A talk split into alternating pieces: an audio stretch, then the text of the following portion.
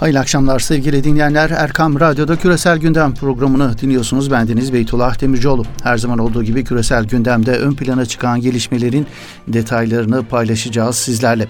Küresel Gündem programımızın ilk durağı Libya. Son yıllardaki çatışmalı ve çalkantılı tablosunu sonlandırmak için Libya'da uluslararası toplumun da çabalarıyla önemli bir adım atıldı.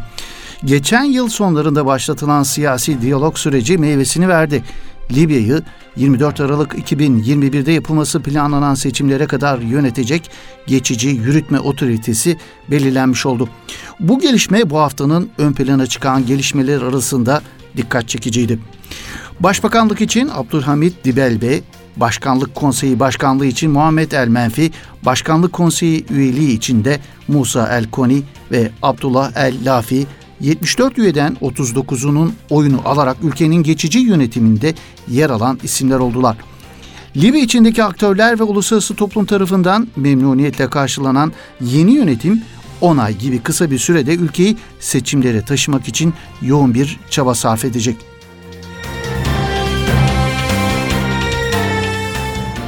Peki Libya'da başlatılan bu yeni süreç Türkiye ve diğer bölgesel aktörler açısından ne anlam ifade ediyor? Libya'nın yeni başbakanı Abdülhamit Dibel Bey Türkiye'ye yakın bir isim olarak tanımlanıyor. Göreve başlamasının ertesi gününde ilk röportajını Anadolu Ajansı'na veren Libya'nın yeni başbakanı Türk halkı ve devletiyle çok büyük dayanışma içinde olacaklarını ifade etmiş. Türkiye bizim gerçek ortağımızdır şeklinde Türkiye'ye yönelik sıcak mesajlar vermişti. Türkiye, Libyalıların gerçek hedeflerine ulaşmasında onlara destek olmak için büyük imkanlara sahip ifadeleri de yine Başbakan Abdülhamit Dibel Bey'e ait sevgili dinleyenler. Libya'da devrimin kalesi olarak kabul edilen Misrata kentinde 1958'de dünyaya gelen Dibeybe'nin ülkenin batısındaki aşiretlerin desteğine sahip olduğu belirtiliyor. Yıllardır süren savaş ve siyasi krizlerin gündemi işgal ettiği Libya'da başbakan seçildiği sürece kadar kamuoyu tarafından tanınmayan Dibeybe daha çok nüfuslu bir iş adamı olarak biliniyor. Libya'nın en büyük inşaat firmalarından biri sayılan Libya Yatırım ve Kalkınma Şirketi'ne 2006'dan bugüne dek liderlik eden Dibeybe, ülkenin önde gelen futbol kulübü El İttihad'ın da başkanlığını yapıyor. Libya'daki bu yeni dönem dünya basınında nasıl ele alındı peki? Yunan medyasından Pente Postagma, Libya'da seçilen geçiş yönetimi üyeleri Türkiye'ye sadakatleriyle tanınıyor ifadelerini kullanırken Libya'da hiçbir şey değişmedi, yüzler değişiyor ama politikalar değişmiyor. Türkiye Doğu Akdeniz'deki gibi yine bildiğini yapıyor. Yorumunda bulunuyor Yunan medyasından Penta Postagma. Bu arada Yunanistan Libya'da yeniden büyükelçilik açmaya da hazırlanıyor. İlginçtir şu anda Libya Konseyi Başkanı seçilen kişi Libya'nın Yunanistan Büyükelçisi iken Yunanistan tarafından sınır dışı edilen Muhammed El Menfi. Yeni Yunanistan Büyükelçisi Yunanistan tarafından sınır dışı edilen Libya'nın yeni başkanı Muhammed Menfi'ye güven mektubunu sunmak zorunda kalacak. Libya'daki son durumu değerlendiren Lübnanlı gazeteci Mahmut Alluç ise Türkiye seçimler sonunda da rakiplerine göre daha rahat bir pozisyonda şeklindeki değerlendirmesiyle Libya'daki yeni siyasi sürecin Türkiye'nin lehine bir tablo çıkarttığı yönünde uluslararası değerlendirmeler arasında dikkat çekenlerden biriydi sevgili dinleyenler. Libya'daki yeni siyasi sürece ilişkin bir başka çarpıcı değerlendirmeyi ise Libyalı aktivist Ahmet El Sehli'den geldi. Hafter ve Birleşik Arap Emirlikleri'nin bir hava saldırısında 53 göçmenin öldürülmesinden paçayı sıyırmalarına izin veren ve Trablus'un düşmesini isteyerek gelişmeleri izleyen uluslararası toplumun Libya testini geçemediğini belirtiyor Libyalı aktivist Ahmet Sehli ve cesur kahramanlarımız dediği Türkiye'nin Libya'nın yardımına gelerek 5 ülkeden getirilen işgalcilere karşı sapa sağlam durduğunu vurguluyor ve peşi sırada ekliyor. Bundan sonraki süreçte Libya'da Fransa'nın tamamen oyunun dışında kalacağını, bununla birlikte Rusya'nın oyuna devam edeceğini belirtiyor Libyalı aktivist Ahmet Sehli.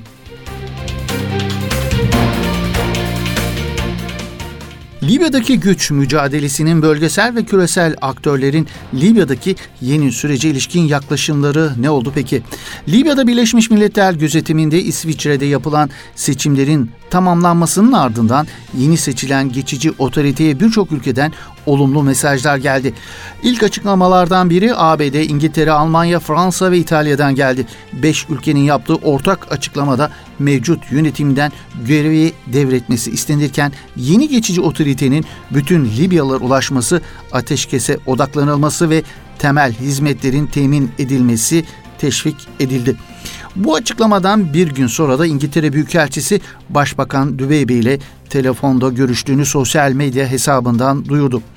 Libya'nın doğudaki en büyük komşusu Mısır'dan seçimlerin nihayete ermesinin akabinde gelen açıklamada ise sonuçların olumlu karşılandığı belirtildi. 24 Aralık'taki seçimlere kadar yeni yönetimde çalışmayı istediklerini vurguladı Sisi yönetimi.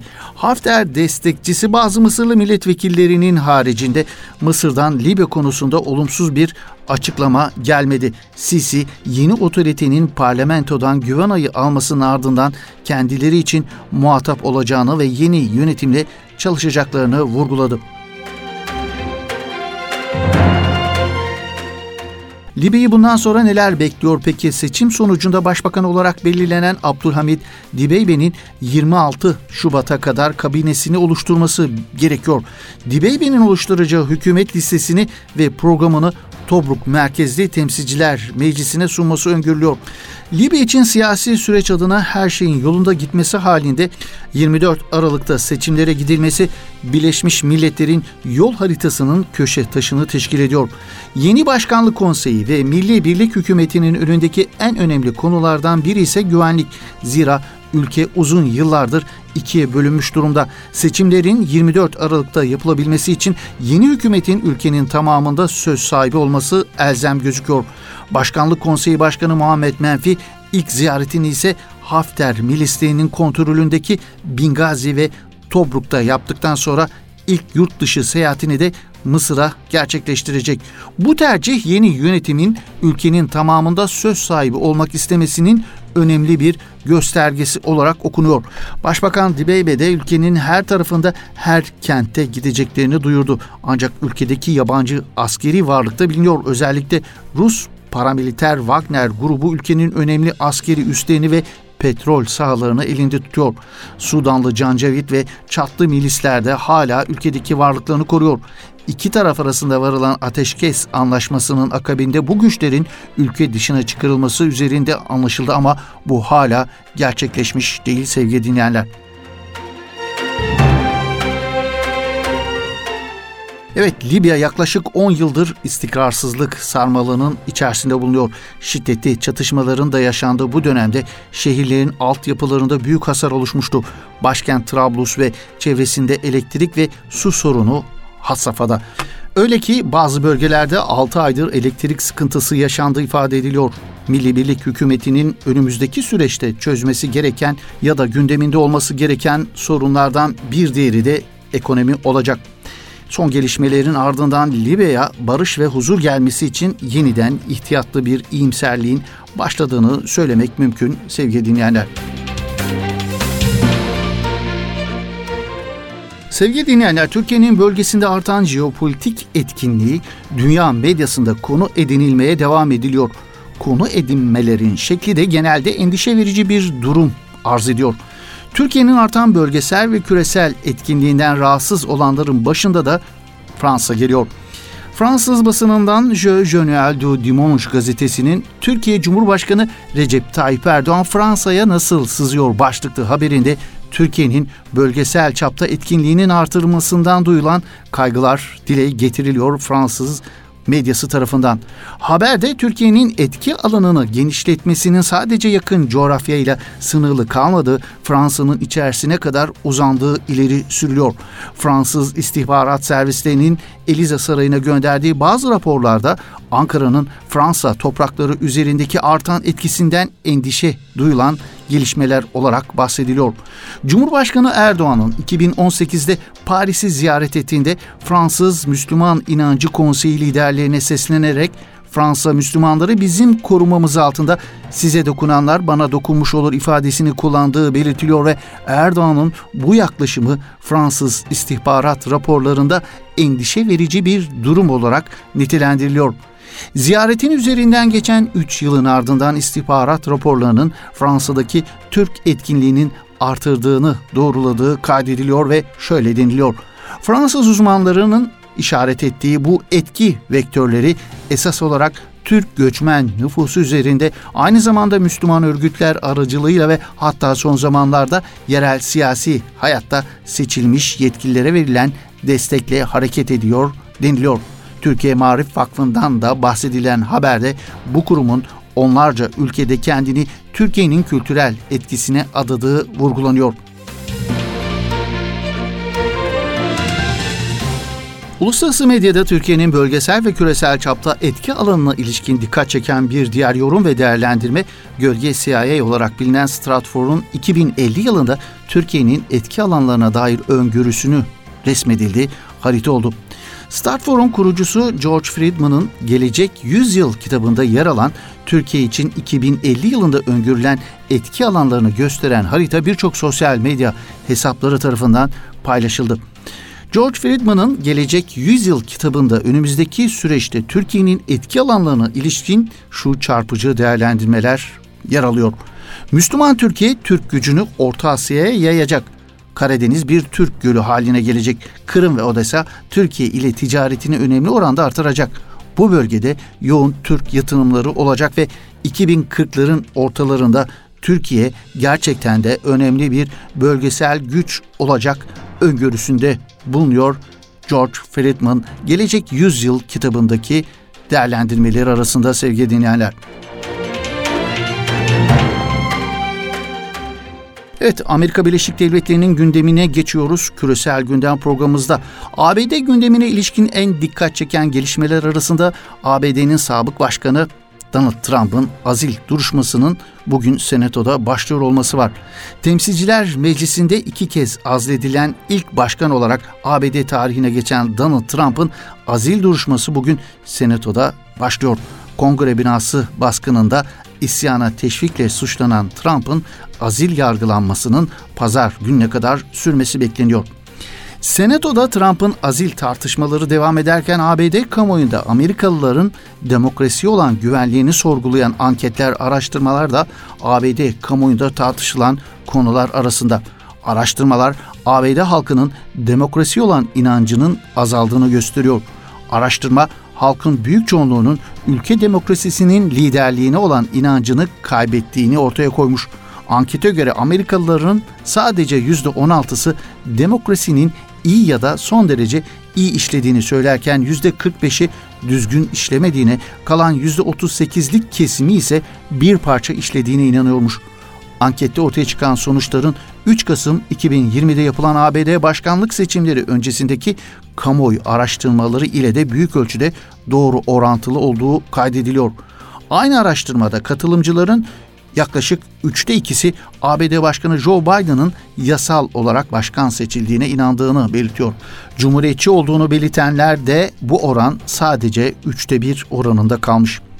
ABD Başkanı Joe Biden'ın LGBT sapkınlığını uluslararası çapta korumak için yeni bir adım atması sadece ABD gündeminde değil küresel boyutta da dikkat çeken bir gelişme oldu sevgili dinleyenler. Biden geçtiğimiz günlerde LGBT haklarının uluslararası çapta korunması için ekonomik yatırımlar içeren bir muhtara imzalamıştı. 2011'de başkan yardımcısı iken hazırlanan direktifinin genişletildiği görülen muhtıra metninde Biden tüm dış temsilciliklerden 180 gün içinde bulundukları bölge ya da ülke ile ilgili bu konuda rapor istiyor. Biden görevinin ilk 100 gününde eşitlik yasası adı altında LGBT sapkınlığına ilişkin düzenlemeyi hayata geçirme vaadinde bulunmuştu. Öyle gözüküyor ki sevgili dinleyenler ABD yönetimleri artık hedefe koydukları ülkelere demokrasi götürme bahanesi yerine sapkın çevrelere özgürlük getirme bahanesini kullanacaklar gibi duruyor. Ortadoğu gündeminde neler konuşuluyor? Peki sevgili dinleyenler, bu hafta Uluslararası Ceza Mahkemesi'nin Filistin kararı çok çok konuşulan konular arasındaydı. Uluslararası Ceza Mahkemesi İsrail'in 1967 Orta Doğu Savaşı'nda işgal ettiği Filistin topraklarında işlenen suçlarda mahkemenin yargı yetkisi olduğu kararını verdi. Filistin Başbakanı Muhammed İştiye Uluslararası Ceza Mahkemesi'nin İsrail'in işlediği savaş suçlarını soruşturmaya yetkili olduğu yönündeki kararını adaletin ve insanlığın zaferi olarak nitelendirdi. Uluslararası Af Örgütü ise Uluslararası Ceza Mahkemesi'nin işgal altındaki Filistin topraklarında işlenen Roma statüsü kapsamındaki suçlar üzerinde yargı yetkisine sahip olduğu kararının adalet arayan Filistinli mağdurlara yeni bir umut ışığı olacağını belirtti. Uluslararası Af Örgütü'ne göre Uluslararası Ceza Mahkemesi'nin kararı 13 Haziran 2014'ten bu yana işgal altındaki Filistin topraklarında işlenen suçların soruşturulmasının önünü açıyor. Karar bütünüyle ele alındığında dairenin kararı yalnızca mahkemenin bölgesel yargı yetkisini tanımlama amacına yönelik olsa da bu dahi ileride başlaması muhtemel yargılamalarla Filistin'de yaşanan insan hakları ihlallerinin önüne geçebilmesi için büyük bir adım olarak görülüyor. Türk Dışişleri Bakanlığı tarafından yapılan açıklamada da Uluslararası Ceza Mahkemesi'nin kararını memnuniyetle karşılanmıştı sevgili dinleyenler.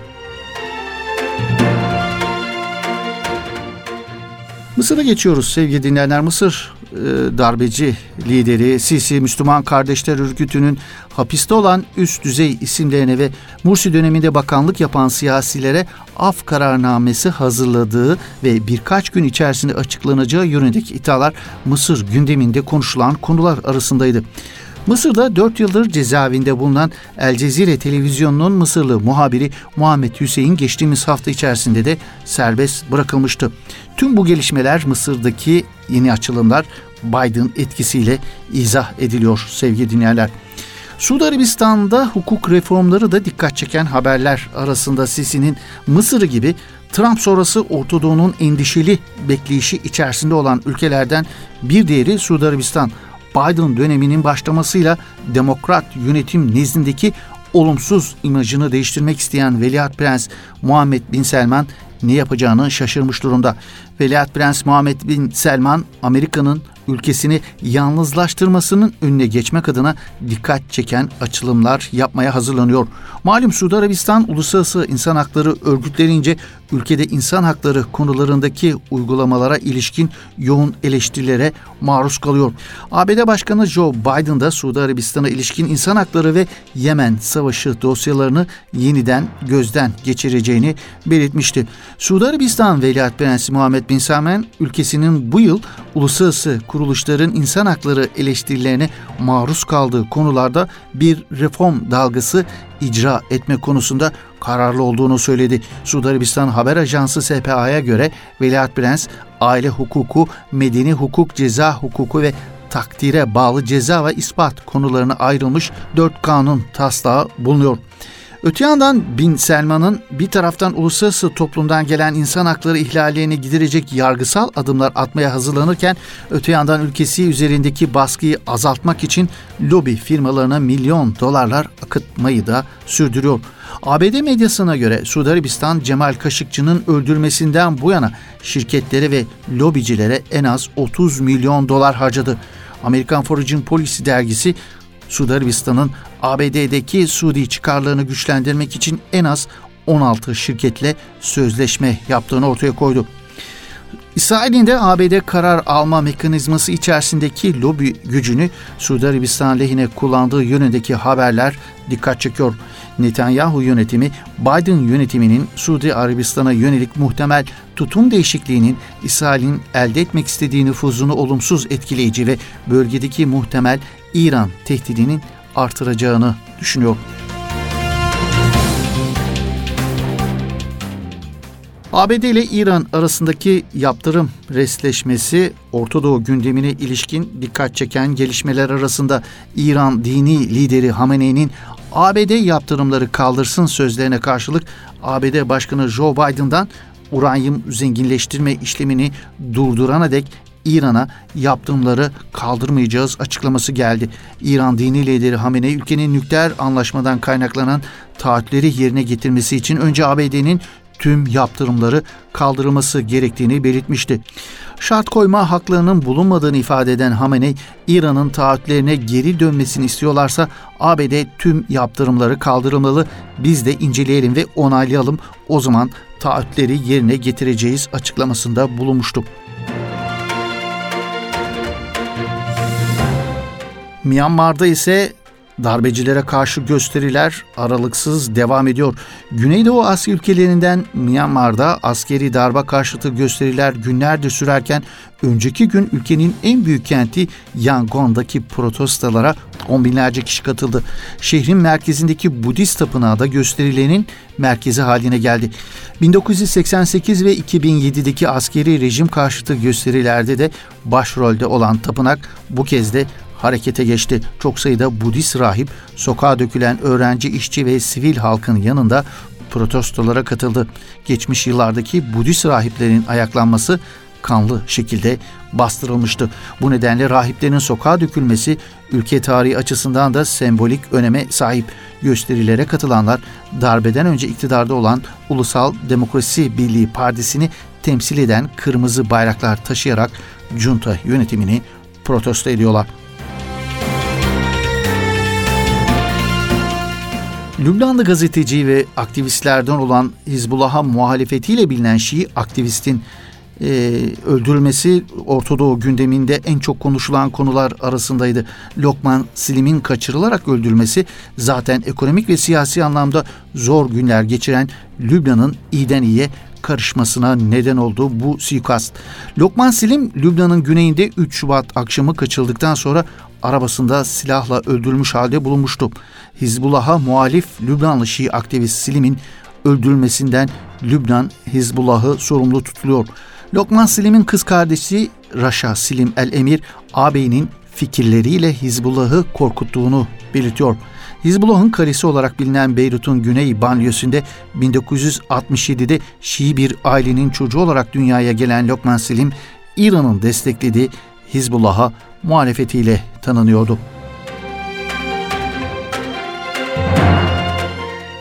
Evet bir küresel gündem programının daha böylelikle sonuna gelmiş bulunuyoruz. Yeni bir küresel gündem programında buluşmak ümidiyle esen kalın sevgili dinleyenler.